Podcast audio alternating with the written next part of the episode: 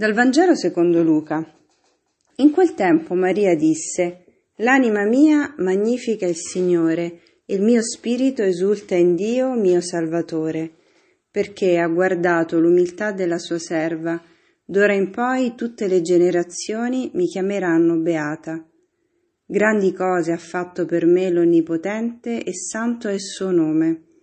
Di generazione in generazione la sua misericordia per quelli che lo temono. Ha spiegato la potenza del suo braccio, ha disperso i superbi nei pensieri del loro cuore. Ha rovesciato i potenti dai troni, ha innalzato gli umili. Ha ricolmato di beni gli affamati, ha rimandato i ricchi a mani vuote. Ha soccorso Israele, suo servo, ricordandosi della sua misericordia, come aveva detto ai nostri padri, per Abramo e la sua discendenza per sempre. Chi è che non conosce il Magnificat? Questo cantico bellissimo, questa esultanza di Maria davanti al Signore, un'esultanza di ringraziamento, lo recitiamo tutti i giorni nei Vespri. Allora, rileggendolo e meditandolo adesso, mi chiedevo se anche la mia anima è così come quella di Maria, che magnifica il Signore, che esulta in Dio, mio Salvatore. E quindi pensavo anche un po' alla mia preghiera, quando mi metto davanti a Gesù, com'è la mia anima? Esulta in Lui, lo magnifica, eh, magnificare vuol dire dirgli tu sei grande, tu sei il Signore, tu puoi tutto, tu sei il mio Salvatore, quindi non solo un Signore astratto, ma il mio Salvatore. Forse ci siamo persi un po' questo rapporto di intimità con Gesù. Eh, a volte siamo mh, mm, coscienti, sì, che Gesù è lì davanti a noi, eh, gli chiediamo qualcosa, un pochino lo ringraziamo, ma non esultiamo, cioè non diciamo ma che bello Signore che tu sei il grande mio Dio, no? che tu hai fatto grandi cose per me. La preghiera di ringraziamento è proprio una preghiera esorcistica. Perché? Perché il demonio non può lodare, non può ringraziare il Signore, ma lo può solo maledire, cioè può solo dire male di Dio. E quindi quando ci troviamo in alcune situazioni in cui non riusciamo a, a pregare, non riusciamo a rivolgerci a Dio perché ci sentiamo aridi, perché siamo un po' demotivati, Proviamo a partire proprio dalla preghiera di ringraziamento. L'anima di Simona esulta in Dio, magnifica il Signore. Perché?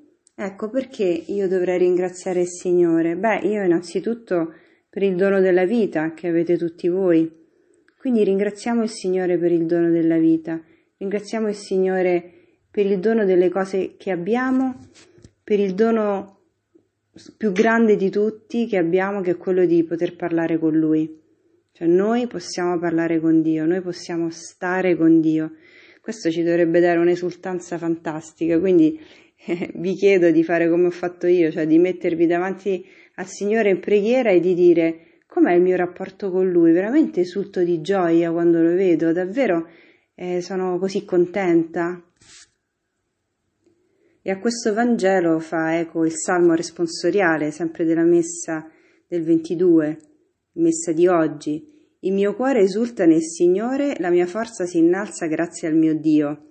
Ecco, è, è proprio in sintonia con, con il Magnificat.